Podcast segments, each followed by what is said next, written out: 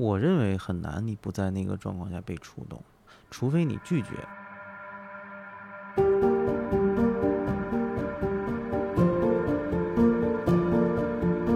就是箱子本身这个意象打动你，绝对不能拿掉。但就是说这就是一样嘛，就是有人讨厌有人喜欢，特别舒气。其实剪那个管子那胳膊，我老怕他们要么剪不断，要么剪不齐。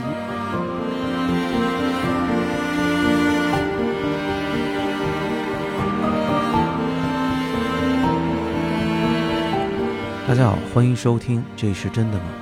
我是曹曦。我从事教育性戏剧这个新鲜的事物已经12年了，很少有一个故事，何况还是真实的故事，能够如此简单地解释我所做的事情的全部。做妈妈改编自的这个真实故事就是这样一个。6岁的 Romy 失去了自己的母亲，她要和父亲一起面对新生活。在葬礼不久，小 Romy 用几个纸箱子搭出了一个纸箱妈妈，随后这个箱子就和爸爸和 Romy 生活在了一起。他们在一起经历了很多，但最重要的是，他陪伴着他们两个经历了失去爱人和母亲的哀伤时光。过了不久， Romy 的爸爸就在自己家阁楼上发现了落了灰的纸箱妈妈， Romy 不再需要他了，他们的新生活也开始了。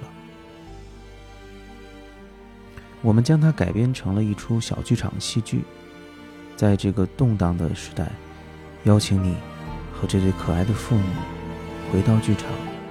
和我们一起找回我们对于自己和他人的信任。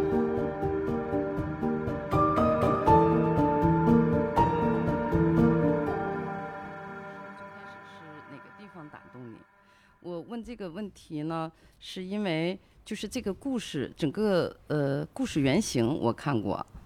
然后就是这个剧我也就是整个的故事情节我也了解，就是他给我的感觉是他整体是非常打动我的，但是我又没有一个爆点，就是他又是一个感觉他是一个就是全都是生活琐事组成的，它不是那种就很大的很煽情的很刺激的那种戏剧冲突，就我期望在某一个点让我煽一下或者怎么样，就没有那样的时候。但是我不知道我在哪个地方该心动一下，或者我该努力哭一下什么之类的，没有这样的地方。你没有吗？你看他们做妈妈，你没有特别感动，没有触动吗？就是我看完整个是他给的我是一个混沌的整体的感觉，就是那种温暖感啊，力量感啊，而且回去很长时间会回味会想，但是在过程中我没有，我就是说他们做妈妈的时候，做那个纸箱子的时候，做纸箱子的没有任何改变，感觉没有，那就可能就是没有了呗，那就是没有，对啊，因为。我认为很难，你不在那个状况下被触动，除非你拒绝，就是那一刻你只能合理化。我觉得这个舞台样式没有打动我，我觉得这个布景没有打动我，我觉得这个台词就是什么，但其实跟那些都没有关系。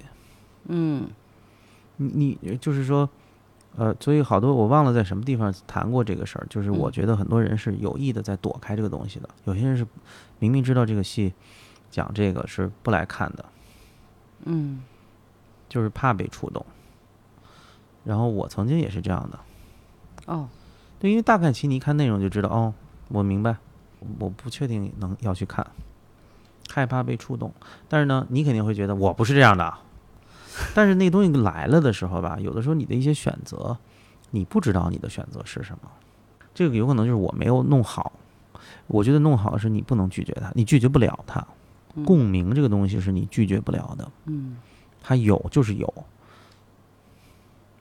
你只有可能理性的，就是我经常举例子，就是春晚的某些环节是非常打动人的，非常打动人。但是呢，你的脑子告诉你说我不能被你打动，但你的身体在被打动，特别是涉及到母亲呀，对对对，对吧？中国人就是不能提妈妈，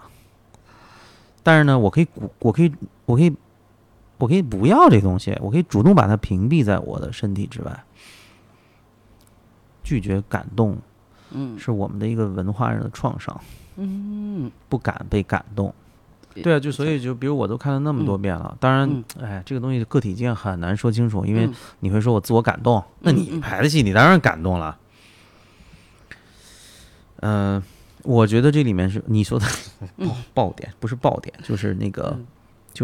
打动人，真正打动人，就是看那个，就是那个爸爸在突然在那个带孩子弄那个箱子的瞬间，就是意识到了，哦，原来那个。原来这件事情这么的重要，不是我以为的，所以这些都跟你看戏的时候的那些什么其他的东西没有关系的，没有关系的。就是我看那个彩排的时候，就是最打动我的，是那个爸爸打电话，就是特别卑微，那也是另一个点，就是他接老师的电话，就是趴在桌子上，然后慢慢就是整个人撅着就跪下了，就是很本能的那种，就是那种，因为一个中年男人的，就是他打电话而已，他并没有是面对那个老师，然后但是他的身体语言就是完全就是怎么说，就是我们特别熟悉的那种家长对外界这种所谓。力量或者权威的那种卑微感，就特别想，也是一种保护，对那种讨好，其实就是为了孩子，然后他会做出那种，就能下做到这个程度，是的，为了一个孩子，对吧？对，而且不是那种啊，我爱你，我为你牺牲很多，他完全是无意识的，而且那个意象，那个排了很久，那一个动作排了很久，因为它既是一种你说的那种收藏，对吧？臣服，也是一种，他跪在那儿像祈祷一样，他整个是一个在祈祷的姿势，祈求，我觉得是对啊。然后他全程又是都是被妈妈在注视着的，他既是跪在那个，就是那个妈妈，他完全就是说这个纸箱子的意象非常有意思的地方，就是他其实就是家里换句话说，家里一直放了这么个墓碑啊，对吧？就是一双眼睛对在看。另外，他那个箱子的图像，它也是个，它既是个。他是个人，他也是个墓碑啊。就很多人我们会把我们逝去的亲人会弄张照片啊，但他就是这是个立体的，会动的，会说话的，然后会挑战你的，会有的时候会开你玩笑，会那就是当你看到这个层次的时候，你很难不被他触动，不是吗？但有的时候你可能你需要多看看才能看到这些层次，就是它是一个。还是你说的，它是日常，但它绝对是每一个瞬间都在。如果我们做得好的话，哈，因为其实这里面还有很多，无论导演、演员，就毕竟它舞台，它是一种观众和演员的一种交互，它每天晚上不同的观众，它交互出来的些许会还是有很大，些许有不同吧。但是我的意思就是，你看像不管他做箱子，还有就是他们俩去超市。然后就是有关于这个妈妈这个受伤了，然后就是这种争执，包括他们俩吃饭，然后还就是吃饭那个开始有点开玩笑，然后就是这种还有给老师打电话的这种卑微，就是这些，他都没有那么强烈，但是他加在一起，他感动我。然后我是想问，就是你作为一个那个这个主创吧，就说你最开始看到这个本子的时候，看到这个故事的时候，那是什么打动你？就是箱子，就是箱子本身，这个意象打动你。对，他确实是就跟那天跟那个贺老师聊一样，他是个特别完整的在解释。我到当时第一反应没有解释，说这是个完整的解释哀伤。我就觉得这个很清楚的解释一个孩子的想象力是怎么帮助他成为自己的，就这是一个完美的素材， Chris 也说了嘛，这是他写的最快的一出戏，因为其实我们对原本的故事没有太多的改变。就卫报那个报道吧，就因为爸爸那个书呢，其实是大部分内容不是写这个事儿的，写了很多他是母亲生前的一些东西。就是真正就是那个做妈妈的这个部分没那么多，在他的书里。所以我们几乎就是沿用了一模一样，就这个太了不起了，一个生活中像一个戏剧一样完整的起承转合，从这个箱子出现到做成了妈妈，到很多矛盾，再到她被最终叠起来折起来不要了，就是一个特别完整的一个自疗愈过程。对，对，疗愈就是度过哀伤嘛，就是人就是需要，因为你经历的这个东西它就抹不掉了，我不能删除掉这次经历，但我可以理解它。我理解了这个经历，我才度过了这个经历，对吧？我如果不想提、不敢提，或者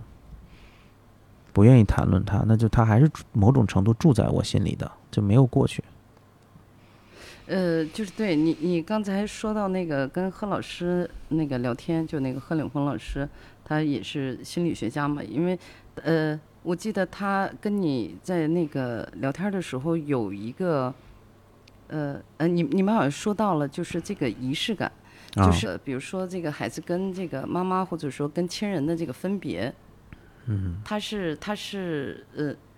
就是他可能比如说参加了葬礼，或者说被通知说啊什么某个亲人离世了，然后但是他只是一个，我忘了你们是怎么说的了，就是说他只是一个形式上的分离，他的心理上并没有完成，是完成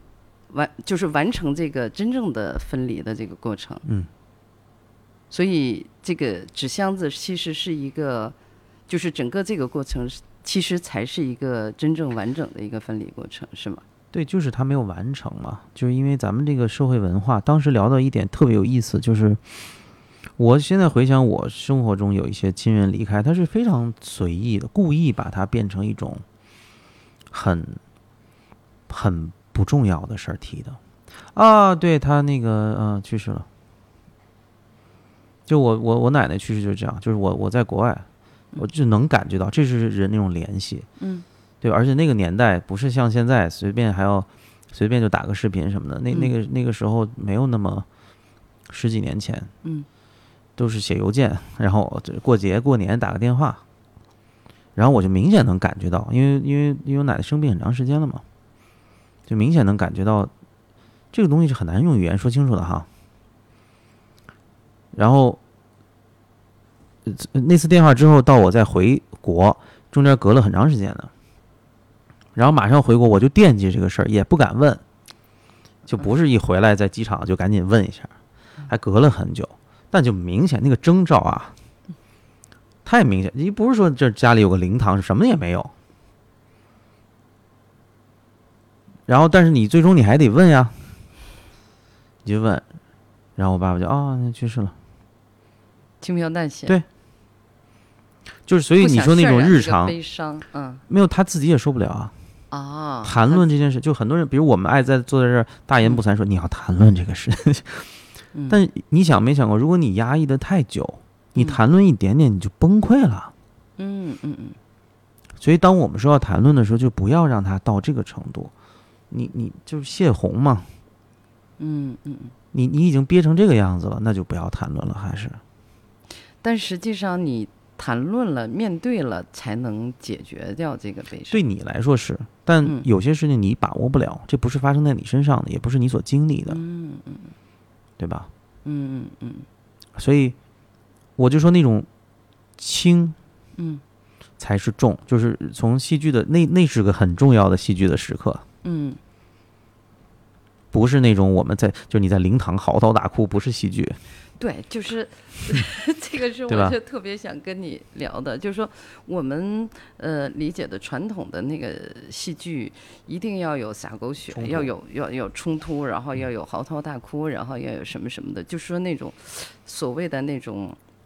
冲突，然后张力啊什么的。但是你这个里边的都是特别真的是要消化很完全一个是看完全沉进去，还有可能是要消化很长时间，然后一层一层，就是我每次看这个故事包括看彩排啊什么，我的理解都是一点一点在加深。那你有没有担心怕这个观众的理解力，就是说他不一定那么快去 get 到这点？对，这个我想过很久这个问题，因为我这个是个人就是不同的创作者面对艺术这个东西的想法不同。我还蛮喜欢一个作家，那个石黑一雄，他就叫什么？石黑一雄。他原来说，就是他呢，作为小说家嘛，写小说嘛，他在小说界就被大家公认的这个好的小说，就是一拿起来就放不下。但他希望的就是放下了以后，他还在读者的这个绵长的这个未来的这个时间里。那就是个人喜好不同。你比如你度假，你读一本那个悬疑小说也很过瘾啊，就使劲分去小孩看。你看然然在咱们排练间，对吧？间隙啊，他就多少本书看完了，因为他老想知道后面发生什么，赶紧看，那个也很好。有些东西呢，就是一种感觉，一种画面，一种，比如我现在奇怪的哈，我脑子里老忘不了那个菊豆，你这挺奇怪的。菊豆，你对吧？电影就是扔那个池塘里那个。就给那个我都忘了很多细节都忘了，反正就是那个岁数很大嘛，巩俐的那个逼着他嫁了一个那个，然后给他踹那个池塘里，我就觉得哇！但是你说那是个什么东西呢？他老在我的就时不常的，我还就老想起来这个。我个人觉得这是好艺术，不是在剧场的那90分钟。你离开以后带走了什么？我觉得更重要一些。所以有些画面的处理是有意这样的。那你想，比如说，这个也特别有意思，就是我们都排到很后面了，其实这个妈妈的形象才确定，就是从排练的形象，就是因为有一次排练完，那个老谷就是吴美就说，哎，他那胳膊应该是管子，他那胳膊不是后来弄成了那个洗衣机，我们还专门为了找这个挺麻烦，因为你不能是造出来的，你得是生活中能有的东西。我们试了好用原来什么墙纸啊，都不太理想。他就说，哎，那应该是管，他就这么一说，但他其实就是从一个美术的，他就是那么他认为是视觉上的，但是他没想到的是，那管子你得剪。对的。所以我是在排练中，对那个剪就非常有意思，因为这个管子的那个粗细，和那个硬度，非常像脐带。就这个是有意在这么处理的。但你肯定不是每个观众看完了啊，这脐带，我真没有。对，但你可能你再下一次再看到它的时候，你所以我是专门那个颜色都很难找，我是让谢文去给我涂，在后台涂，也涂了很多遍找那种颜色。所以他出来以后，爸爸爸爸说：“哎，我知道了。”然后他就回厨房，拿了一堆这种旧的管子。可是这管子你得剪，然后那他要比成那个胳膊那么长，然后就在排练中突然一个瞬间，然后那个依依说：“啊，我知道了。”就让爸爸张开双臂给他量。然后他从中间剪，相当于是一个孩子在给父母去剪一个脐带。但他在戏里面是一个看似很容易忽略，就是啊，剪脐带，对，因为要做妈妈嘛，因为每个人想象力的层面不同。那你再看，或者这个画面可能有的时候是一种直觉的蹦出来了。你对这个观众的要求也太高了，太挑高了。那反而我不是说让他能说啊，这是脐带，我反而是这是一种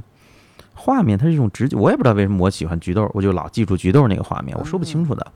但我相信张艺谋也好，这些创作者也好，他在拍电影的时候，他是考虑到很多很多层面，他绝对不是只是那电影里面那90分钟。做妈妈我可能有意回避，我现在意识到我是有意回避，就是潜意识在回避，因为我看了2-3次，不管彩排和那什么试演啊，就是我看到那儿我就很紧张，尤其是剪那个管子那胳膊，我老怕他们要不剪不断，要么剪不齐，然后要不他怎么插进去。哦，你担心的是这个、就是、对，因为我记得最开始你们那个方案是他那个就是假装在舞台上做那个纸箱子妈妈，然后马上要替换一就是场景一转，然后就是后面已经做好的一个妈妈抬上来、嗯、然后结果我发现你真正去演出的时候没有，一开始的时候不是，一开始从来没有，那都是身边那些人瞎出主意啊，就是说你们为了保证演出质量，对，这就是这些、啊、对，这就是我觉得有的时候太专业不好。嗯，从来我们就是说，因为你就是要让孩子做的一个东西，它不那么好看的。然后现场去扎那个眼睛，我就怕就是扎两边对不起、啊、什么这呢，就还是我做这个妈妈，嗯、对，我们做了得有多少几十个吧，排练中，嗯，因为它得自然，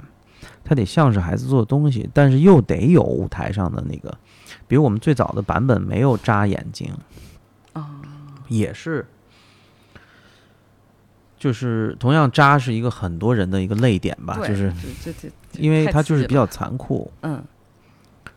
它确实比较残酷，嗯，但是其实小孩子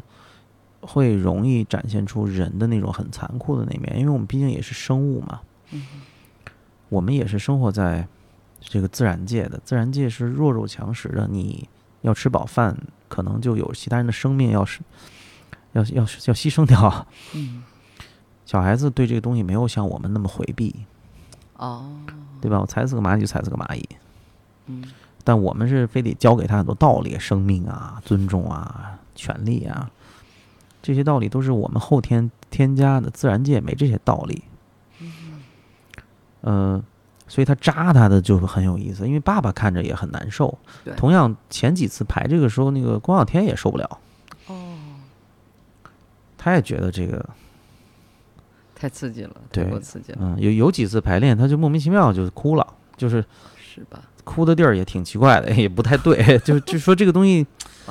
它的美妙和不确定的都在这儿。通常情况下会，大家会认为一台演出应该是全都是特确定的。嗯，对，第几分钟该笑，第几分钟该。我还是觉得，他应该是冒险。对演员来说，演这样的戏，演那种特确定的戏，说实话没太有的意思。嗯，你也做不到电影人家给你记录下来了，对吧？嗯，那你为什么不去冒险呢？嗯，既然每天都要重复，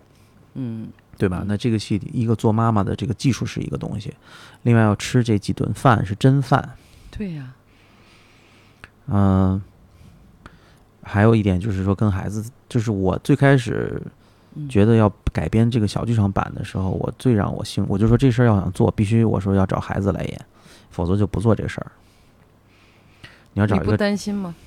就是我们自己的孩子，我一点都不担心。我甚至觉得，我担心成年演员。事实上也是嘛，我们最担心的是找这个爸爸不好找。我一点都不担心，一丁点都没有。就是一丁那个，我跟袁弘最早聊的时候，袁弘第一个反应就是小孩不可控，你得找两三个。对，我也是这样想。对啊，这个对啊，这种的，这种是应该这样的，对。但因为我就是有这个信心，我对我们的孩子有100%的信心。嗯。但你如果是一个艺术团选来的孩子，可能就不一样了吧。嗯。对，那个关浩天，我就是那个演爸爸的这个，我跟他也是聊过2次，他每一次都特别激动，就是他说这个是因为他也是属于一个资深的一个舞台剧演员了嘛，也演了不少戏了，然后他说就是这个是他排演的那个过程中是第一次有这种体验，然后我说有什么不一样呢？他说第一天。就是排第一天的戏，他就把他给搞懵了。他说就一个进场，就是推门进，就是那个入场的一个动作。他说排了一整天，我就不太明白，这不就是这横着走、倒着走，你怎么走也就再排个5-6遍嘛，怎么需要排一整天呢？你们都在排什么呢？怎么想的？而且小演员也在，怎么想的？就是你让他在。在排什么呢？哦，它不就是一个推门的动作吗？嗯，那倒不是，我在排那堆盘子，他得把那堆盘子收收起来，因为这个戏不是从他推门开始才开始的。嗯，这个戏从至少对父亲来说，他之前经历了很多事情。他夸张了哈，我们最开始做的不完全是推门，就是开场前的大概20分钟内发生了什么，我们整个演了一遍。嗯，因为开场前的那个画面是一个，对吧？一堆盘子就悬在那个桌子边上，快掉了，摇摇欲坠的。然后你的孩子也看不见，一个爸爸在那进进出出好几趟，很怪。那你前面发生了很多事儿的，那剧本里没写，所以我们共同创造这个，共同创造了就是爸爸收桌子呈现的那之前的，这个也是一个练习，就帮助他们去慢慢的进入到这个房间里面，理解。他们两个共同处在一个什么状况中？哦，你也可以把它理解为就是俩人在玩捉迷藏。嗯，就是这孩子怎么进去的？对，嗯嗯，他怎么做进去的？这只有个逻辑，对吧？哦，所以跟小演员也是在排这个。哦哦哦，嗯，哦，所以相当于你们排演，并不是就是呈现在舞台上这几十分钟。是他背后都发生了什么？其实排了很多，这个跟我们创作，比如说少年剧场、青年剧团的戏是很像的。哦，排了很多边边角角的，就是你平常看不见的东西。哦哦，你只有这样，你才能，我个人认为哈，嗯，就是传统意义上的这种排戏演员呢，比较在乎他那个角色。嗯，我是诠释角色的嘛。嗯，我演张三李四，反正我就把张三李四的这个。一笑一颦，反正我就给你学好了。至于说其他人，你们负责好你的角色。我更在乎的是这个状况，就是一定程度上是你关浩天在这个状况中会做什么，以及你关浩天的父亲和你作为小孩的关浩天，你在这个状况中会做什么，是这个状况。所以对我来说，你特别就是你专业不专业，还有你。是一个大人还是小孩都是次要的，主要的是这个状况是什么。就像刚才我举那个例子，我们好像演的是制作一个纸箱妈妈，给她安一个胳膊，但这个状况是关于这个爸爸在这刻突然长大了，重生了，所以那个所谓的期待才有意义，否则的话就变成我导演的一种美学追求了，就你看那个期待那个物件。那要想投入到这里，你就要做很多练习。这个是我在做案头工作的时候一直在准备的，都是这些东西。嗯嗯，那个关浩天，他那个他说就是第一天给了他好多刺激，然后说一件印象特别深的事情就是。他作为一个这个资深的负责任的这个老演员，然后他要回去背剧本，就是走的时候他很认真的，他说把剧本拿回家，然后要好好看一遍，那个看看台词背一背什么的，然后结果你不让他那个拿剧本，他就挺懵的，就说以他的理解就是我这是很用功的一件事情，然后结果你不让我那个，他说你要把这个台词给忘掉。嗯，就是当时你是跟他是怎么说的？就是说不要带剧本啊，不要带剧本啊。嗯，所以你要的不是他那个就是生态型表去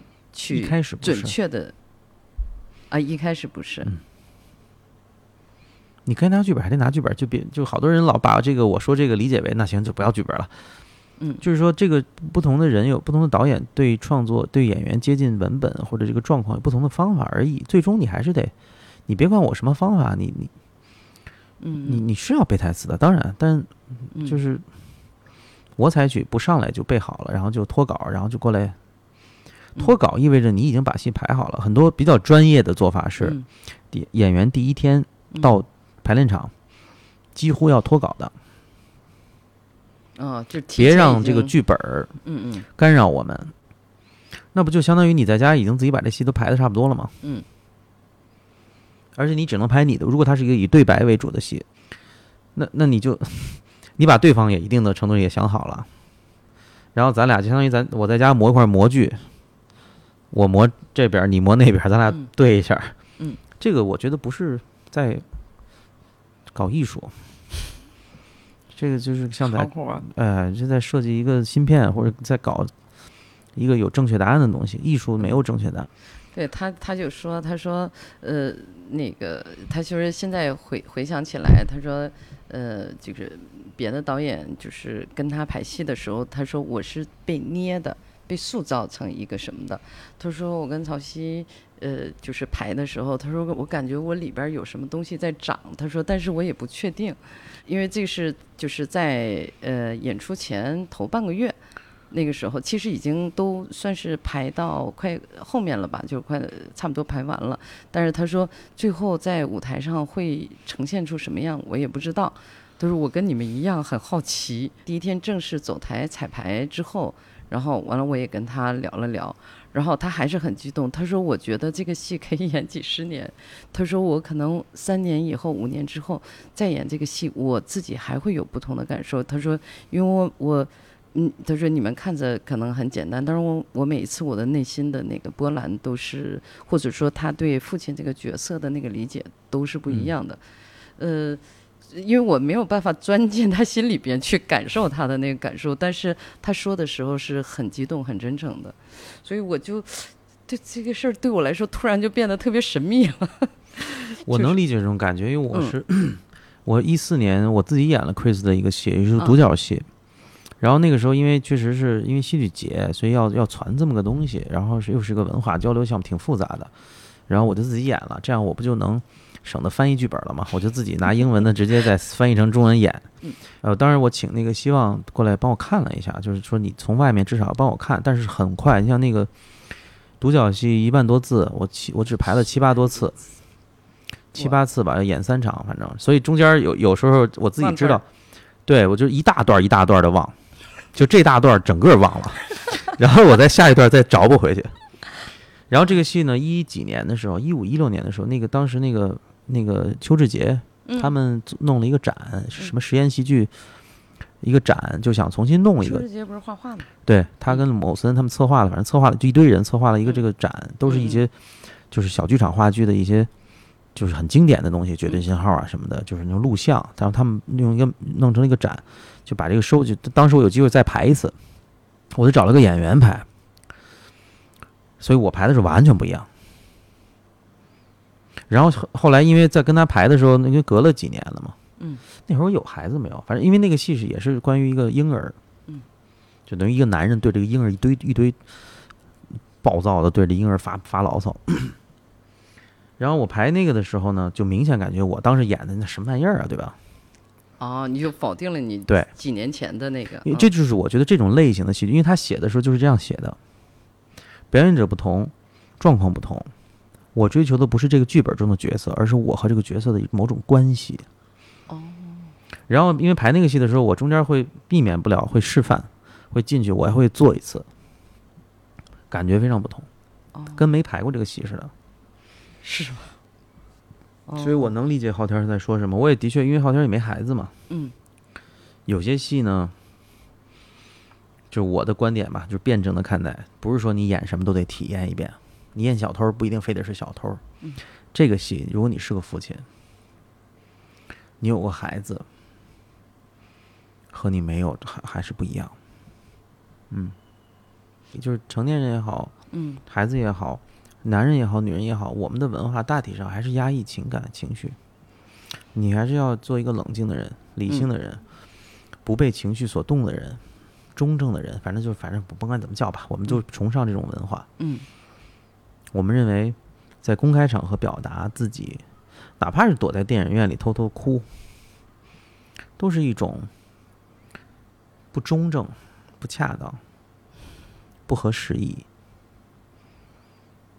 但是你说你不被触动，或者你没被，你只有你自己能知道你到底触动到了你了没有。当然你一被触动，你可以合理化，你说他就煽情。的确我是非常注意在这个虽然哈，因为有很多比如包括中间有很多细节的处理是在解决一些问题，就是没办法，那有一些困难会容易有涉嫌煽情之嫌，但绝大部分的时间没有，关键的地方没有吧。是的。就你怎么面对你自己，当你有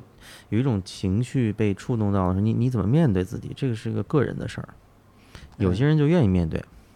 那比如他刚才他那个阶段，他可能就愿意面对，嗯，有些人不愿意面对，嗯嗯，就可以躲一躲，嗯，就是这个做妈妈这个戏是就是抓马第一部市场化的戏，可以这样说吧，嗯，就是所谓市场化，就是你要租很长时间的档期，然后要连演很多场，然后请正式的就是这种演员啊，然后这样去演，为什么去选择这样一个题材？因为抓马自己出品的戏已经有十几部了，每次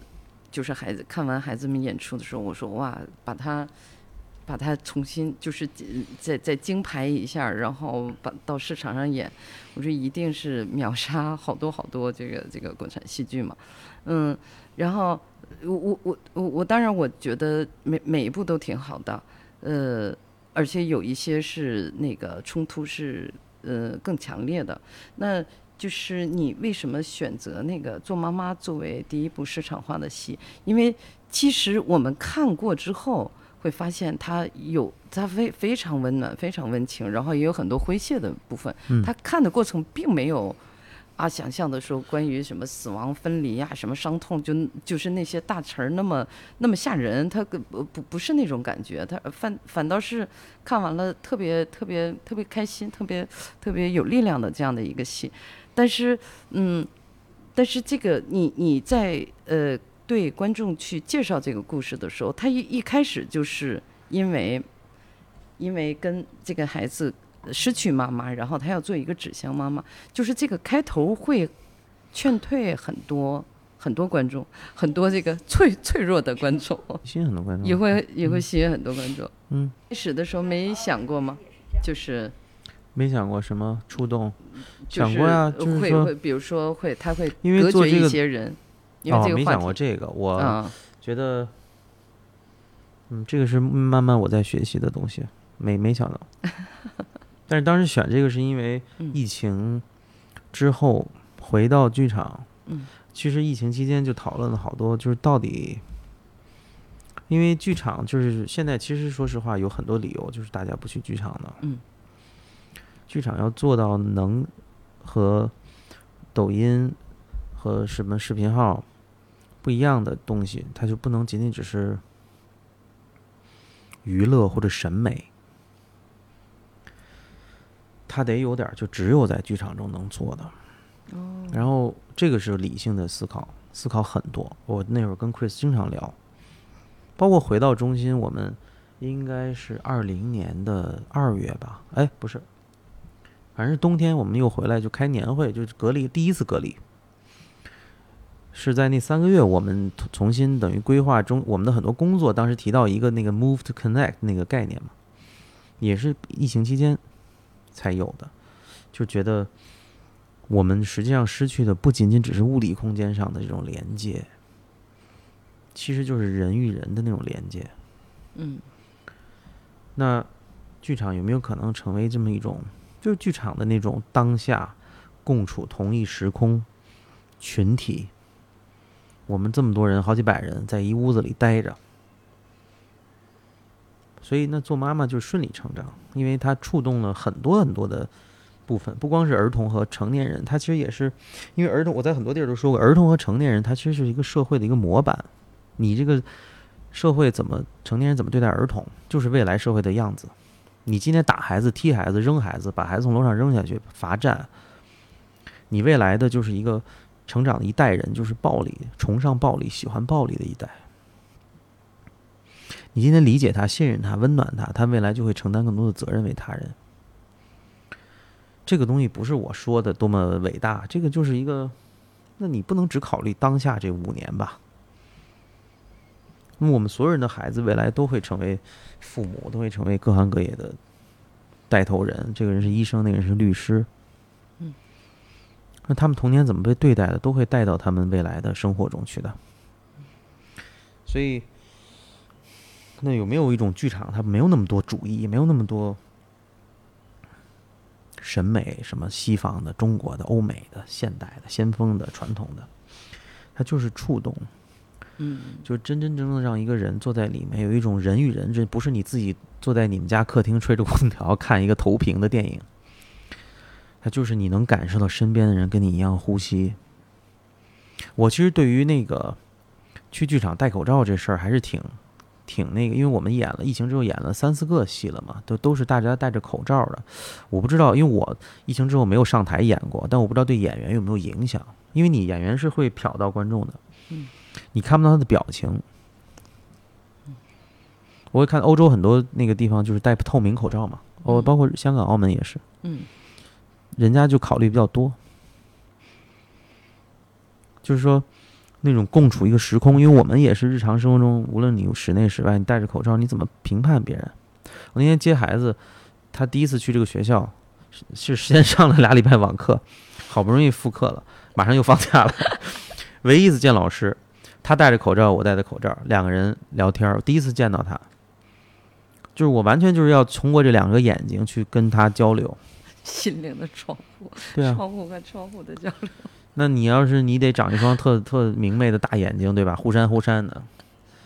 你像我这样的大老远还隔眼镜，人家就得使劲判断这家长又是爸爸，对吧？所以就是，那跟其他人共同的处在同一个时空去被触动，这个东西就对我来说是剧场挺重要的一个功能，社会功能。我甚至都不是特别在乎那种深刻的表达什么的。你现在抖音可以很深刻的表达，你有什么思想见地你就说呗，播客。所以现在就说形式啊，或者说是不是足够深沉呀什么的，对，就是是不是足够装，这些就是不是你现在这个阶段追求的。对，就是它有没有就是说那种所谓有生命质感的打动人的部分。这个是这个戏我觉得我的遗憾吧，我觉得还可以做得更简单一点。更简单一点。对，我觉得现在还是复杂了。不是有内外2个屋子嘛，另外一个屋子是应该是妈妈，就是这就是我说的太复杂的地方。哦，喜欢。就是、对，绝对不能拿掉。对，但就是说这就是一样嘛，就是有人讨厌也有人喜欢，特别舒气，没人讨厌。就是你对自己的要求太高了，太苛刻了。那也不是，就是这个东西有不同的东西，就不同的东西有不同做法。那炸酱面有不同做法，对吧？有人爱拌这个，有人爱拌那个。就是说，就是它不能太冲淡，它不能太冲掉别的东西，更重要的东西。那说到最重要的东西，就是你在就是之前就说到最开始说这个戏的时候，你一直都说那个相信孩子，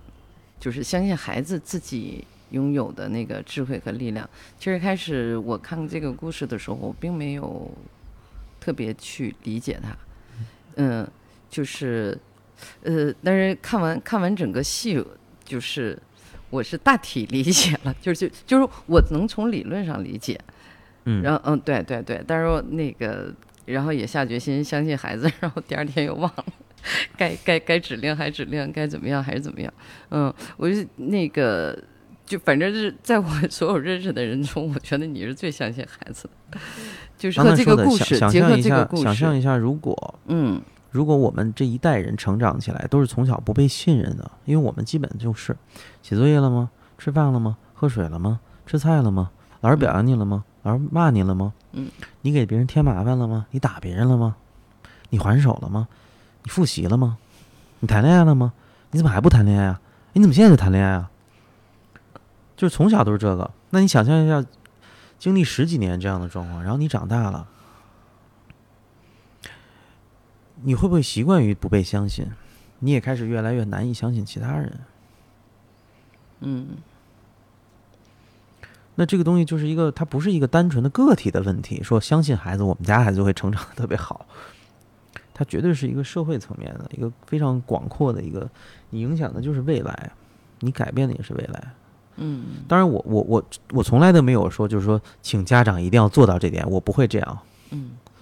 就是我就是说我分享我的想法，嗯，但我也分享我的想法，就是我经常会提醒自己，我说我要像曹曦一样去那么相信孩子，信任孩子，但是我真的面对他的时候，我就会本能的说，你写作业了吗？嗯、是你肯定没写完，你拿出来我检查一下，嗯，就是。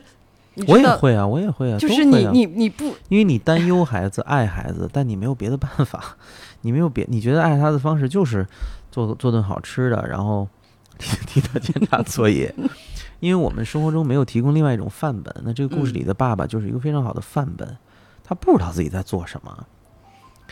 做妈妈里的这个爸爸，对，这个爸爸不是那种就是有一堆教育理论的爸爸，嗯，这个爸爸是一个像很多男人一样，本能突然一下，这孩子嘣儿就放你怀里了，嗯，这个真的是我是就是非常值，就是我再怎么说比很多爸爸有先天条件，因为我能接触很多其他人的孩子，对吧？嗯，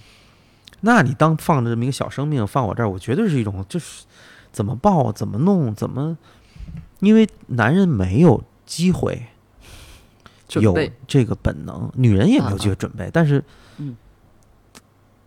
你分泌了一堆这个。激素啊，男人也分泌，但是量不够啊，对吧？比如男人会发胖，这是我最近看的一个研究哈，北欧的，就是研究那个，他研究同性恋，就是有孩子以后，比如两个男人，他也会发胖，他就自然的生物上会储存这个东西，当然雌性激素，对，你会比如说你要预备好晚上要起来照顾他，那你就多吃点儿。这个是有规律的，就是中年，就是男人发福，这个也是一种，就是说在生物上它有一种自我保存，对，就是男人不是没有，但是跟女人没法比。再250的妈妈，就是那种我今天看就是说视频号就会刷到那种离婚，然后离完婚弄一个 party， 然后。后面挂着我今天离婚啊，妈妈在那噔呲噔呲噔呲，然后后边一个小孩。就是说再那样的妈妈，她生完以后她仍然是有一种本能的要照料她，嗯，男性就是本能要保护嘛，就是也没有那么多直接的，所以这个爸爸他不是说懂，不是有一堆教育理念，对，恰恰我们生活中老觉得我得是个大 V， 我得是个 KOL， 我是非常不相信这个东西的，嗯，就是你笨拙着犯着错，而且你犯很多错，然后你非常笨拙，然后你非常的努力，然后你也很老失败，然后你就磕磕绊绊的活着，嗯，不是那种说大家就是吹牛的那种，哎呀很自如啊，你看他很信任孩子，那为什么孩子都跟什么话都跟他说，有的是话不跟我说的，对吧？就是因为我们特别希望有这么一个神一样的这种存在啊，这个不对，就是你磕磕绊绊的，然后努力做到。这个爸爸了不起的在这儿，就是我觉得这个爸爸很触动人，很可爱的地方，在于他不知道自己该做什么，但他有一种天然的信任，嗯。然后一旦他意识到哦，原来我有这个，他就会非常的，所以他才敢跟他自己的母亲说出那段话嘛。嗯，所以就是回过头来，我想我就是理解了，就是这个就是爸爸，他就是一个他可能打动人的，他就是跟我们一样的人，就是对啊，就是特别普通的人，但是他本能的做好了。他都没做好嘛？那你看这剧目一半以上都是他在犯错嘛。但是，就是他就会很让人温暖啊。就是他没有，就因为他就是他没有去怀疑或者是否定或者斥责这个孩子的一切看起来有点那个不可常规的这些行为。他有怀疑，当然有怀疑，他只是但是他没有做出来，他不表现出来。对，对呀，这就我相信超级伟大了，超级厉害了。那我觉得这是人之常情吧。如果你家里发生这样的事情，出于保护孩子的，那太合理了。所以他觉得没什么，他觉得咱们就这么忍着，就过一辈子吧。反而是孩子说不要这样。他在故事一开始没有任何动力想要面对这个事儿。嗯，对吧？他的想法就是。咱出去玩，对吧？咱们找一个对你的朋友，咱他们就我也、咱们都做过这样的事儿，对吧？嗯，对，就是心疼孩子的时候，或者前一天骂过他，然后第二天你想吃汉堡吗？你想吃棒棒糖吗？你想，或者咱们去个什么乐高乐园吧，咱们去个这儿、去个那儿吧。就我们对孩子好的方式呢，太单一，甜食加游乐园。嗯，我们没想到就是说我认认真真陪你。就你想过没有？你有时问孩子说今天我有时间，你想干嘛？他说不出什么的，他就是说玩呗，因为他就是希望陪你嘛。嗯，就那种陪伴绝对不是单方面的，但我们会认为单，因为很累，所以因为我们觉得孩子没法给我们提供什么娱乐，就很累。但其实对于孩子来说，其实孩子是很努力在陪伴你的。你看盼盼这两天在这儿，孩子在陪伴大人。对，因为这两天他豆豆带着他上班嘛，嗯，然后他在这儿待一天，那么小的小孩，对呀，他经常就跑我这儿，大大，怎么了？我说我没怎么样，我也没叫你，他就会有那种，你还好吗？你怎么样？嗯，干嘛？就我们会认为没事找事儿吧你，但是他在努力的陪你啊。哦，但你不觉得是陪？你觉得这你也没跟我玩个游戏、喝个酒、玩个牌，对吧？所以就是成年人对孩子不太理解，就是觉得很烦人，对吧？很黏人，老得照顾你，多烦呀！嗯，但没想到你的孩子其实很努力在陪伴你，嗯，也很关心你，嗯，对吧？你稍微有点不高兴，妈妈你怎么了，对吧？那你说这么可爱的，而且这么弱小的，而且是特别需要你保护的生命，嗯，而且这些生命未来都会到各行各业去影响更多的人，嗯，那你干嘛不对他好点呢？嗯，对吧？前提就是说我们都很自私嘛，我们每个人都是，所以，没有照顾好自己的时候呢，可以先别要孩子。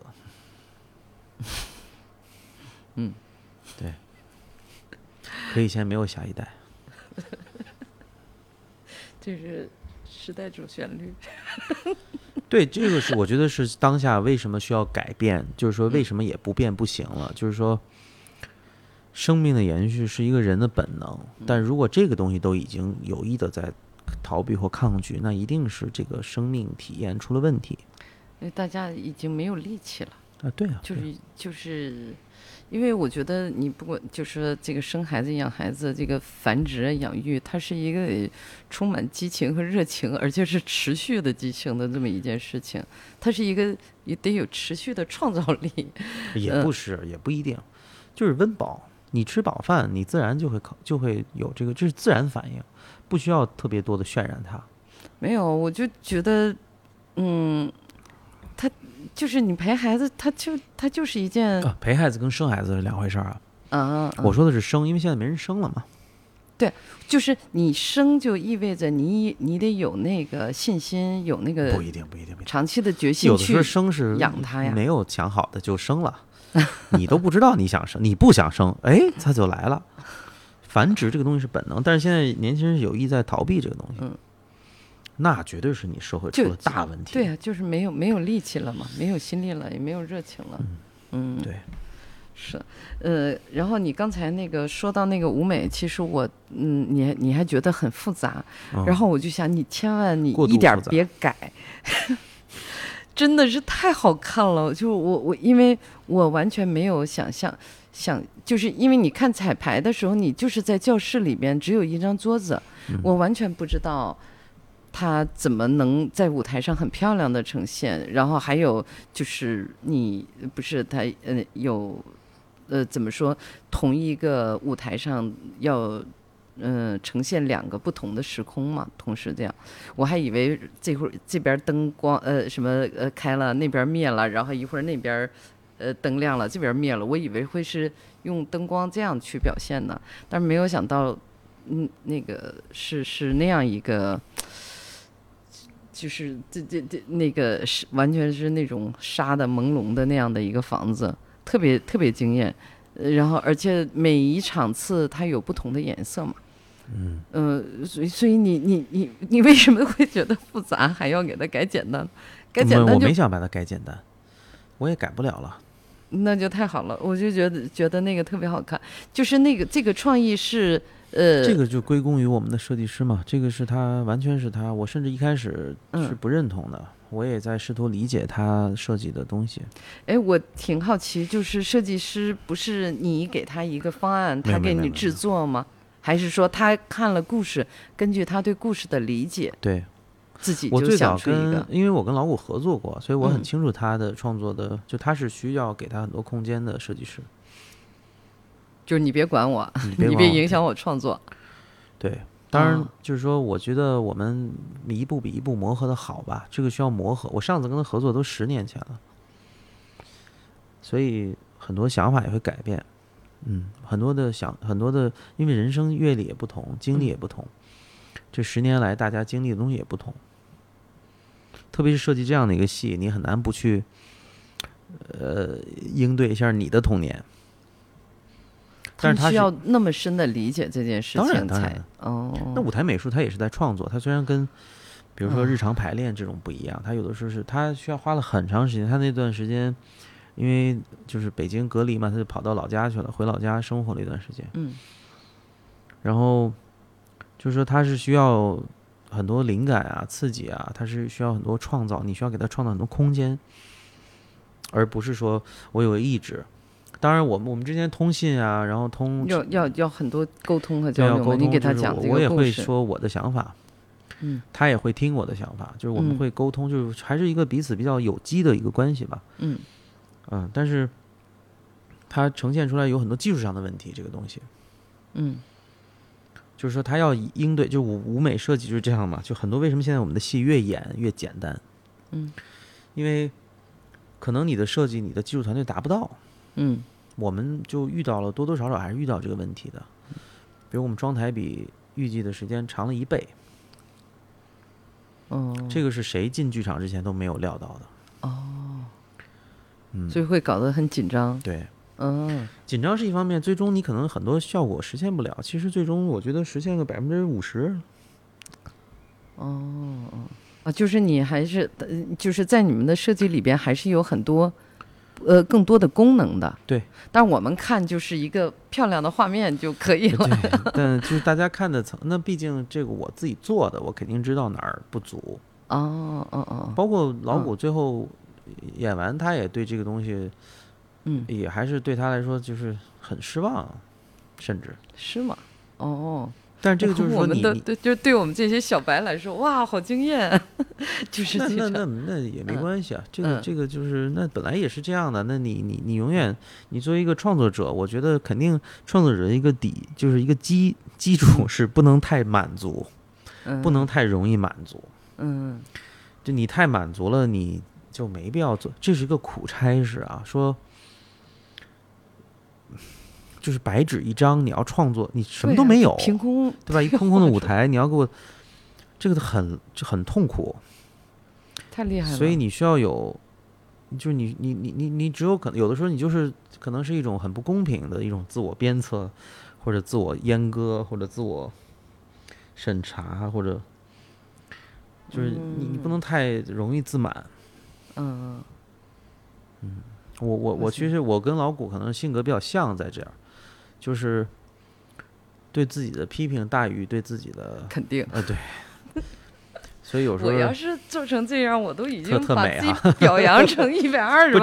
这就是为什么你会幸福指数远远甩我好几条街，对吧？但是没有什么创造力，不，但就一事无成。不，但最终还是你内在能感受到幸福很重要。那倒是，这也是创造力，这也是创造力。但是我其实，我。就是你看我采访导演，然后就是音乐的呀，包括其实我没有采访过舞美，但是我对我之前我要采访舞美，我不知道要问什么，但是我看到那样一个东西出来，我就太好奇，我说这么一个奇怪的这么一个东西是怎么在他脑子中呈现的？因为我看这个剧本的时候，我脑子中出现的就是平面的这个一个屋子，对，一个屋子而已。但是他能弄得那么诗意，那么童话，然后但是同时他又有很现实、完全现实的功能，然后还有这个梦幻的这个功能。啊，我就觉得我说这些创造者简直太神奇了，我说你们脑子都怎么长的？然后包括做音乐的，我说那我听音乐我是很会听，我也很享受，但是他那个脑音符怎么从他的那儿自己怎么长出来的？所以我就觉得反正是会创造的人都是脑子里边有不一样的开关的，我觉得特别、特别神秘。嗯，是，也不神秘，这就是一个不同的工种。你看就绝对不是这么简单。嗯这舞美反正还是改动很大，最初的版本跟现在看到的变化非常大，很大程度是我们在解决技术问题。嗯，你比如有些时候那个剧场层高不够啊，然后或者说台宽不够啊，台深不够啊，然后就是说很多地方也没有都是阳春白雪。嗯，包括工厂我们去了几次，嗯，就是发现很多问题。对，七七剧场本来它舞台也有点小嘛，也有点局限。从这个布景来说，稍微，这个也是说，因为我们当时建模的时候就，提出了这方面的问题，因为它在那个程序里你能完全跑一下嘛，你大概当时因为出现了很多遮挡，很多方案里面出现了很多遮挡，这个是。你只有建完模，然后布景放进去，按照尺寸你才发现的。包括后来又去剧场反复的量。对，因为本来不是还要巡演嘛，巡演的时候可能剧场大点会好。但是就是它这个房子是超出我们日常怎么说对一个2.4、2.8层高的一个理解的那种高度。这个是最早就有的，这个方案是涉及到技术上，这个你想象离很远。然后它能拉出来，然后它能升得高点，然后它是在那儿晃。然后这已经我们很不错了，因为当时做完了以后发现需要5-6个工人，当时我们就疯了，心想哪儿那么多钱请5-6个工人摇你这个。后来改了立臂，改了中间的一个轴承，弄成2个人。好复杂。对，那光这个拉你到时候我们后台2个小姑娘舞台监督根本拉不动。我看着以为很轻的，因为是纱的呀什么。它就是要那个感觉，所以光找这个纱的材质找了1-2个月。包括做模型试、反复试，包括到工厂反复试，最后反正还是比较满意的吧，比我想的要好。特别棒，因为感觉上，是个冒险。包括当时疫情。所以我们这个舞美灯光常合作的公司在燕郊在三河进不来，等于这个新找的工厂没合作过，所以大家还是很努力，到最后还是就是还是大家都克服了很多困难，包括工厂也克服了很多困难，因为没做过这种东西。对啊，他们肯定觉得也挺奇怪的。也不奇怪，这工厂也很有经验吧，但是说这个东西它舞台上有很多装置吧，它有的时候你只有立起来，你试了，你才知道行不行。但是那会儿你钱也花了，然后你也都功夫也都搭进去了，你再改也不太好改。这个东西就是说对舞美也是个挑战吧，就是未来怎么能设计的更就是技术上更好，更容易。对，但如果我是工厂，我就会100%的执行这个设计师的，因为我知道他脑中有一个意向。不是一个机械的东西，这个意象是一个非机械性，就像你说的嘛，精神化的。当我一跟你说孔明灯，你就都连上了，对吧？就像我跟你说那个脐带，你也都能连上。但你可能看的时候没有那么。对，这合着有很多这种，所以很多戏需要看很多遍啊。那你说。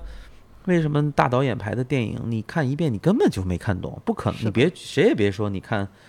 库布里克，你看塔尔科夫斯基，你就看懂了。是，你就是好多遍。但这个是不是有点